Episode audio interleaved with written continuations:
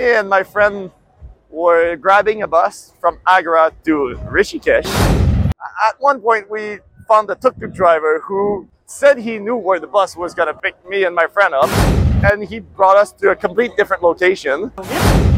Aud Stories, Aud Stories are your stories. Hey, this is Niti, and you're listening to Aud Stories. Acha, travel stories are not fun unless you add some spice, some hiccup to it. You agree with me, right? I mean, how will it become memorable unless you don't have a chota chota mishap in between? Let's hear the travel story. Hi, my name is Philip. I'm from the province of Quebec in Canada.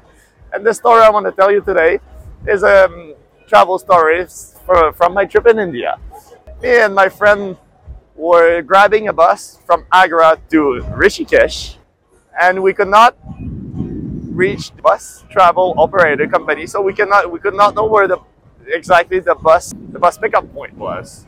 After making friends in a parking lot, like for that were almost of our age from India, they tried calling the bus operator in Hindi, and it did not make out.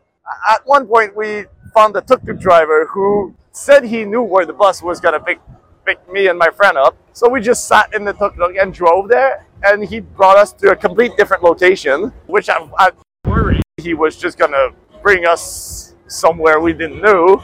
And we just waited there, and he told us the bus was gonna drive by, and the bus was at 11, and a random bus just drove by at 12:30, an hour and a half later, and did not stop. The tuk-tuk driver ran after the bus, yelled at the bus driver. The bus driver pulled the bus on the shoulder, and we got to go on the bus and get to Rishikesh that kind of way. But even at the last moment, we did not know if we were really going to be allowed to uh, go on the bus because the, they could not find our, our ID information. But since I think since it was in the middle of the night, I don't know what they had to verify, but they let us on and we got to our destination. Random kindness is the way of living. This tuk-tuk driver was so nice to this foreign couple that eventually they feel that they will come back to India for some trips again. Chalo, time for me to go. Lekin you know your job. You've got to give us five star rating on Spotify, Apple Podcasts, or wherever you get your podcast from. By the way, this story was from the land of Goa. Exactly. इतना effort करती हूँ मैं आपके लिए You can definitely give me a five star rating and also follow my podcast. See you soon.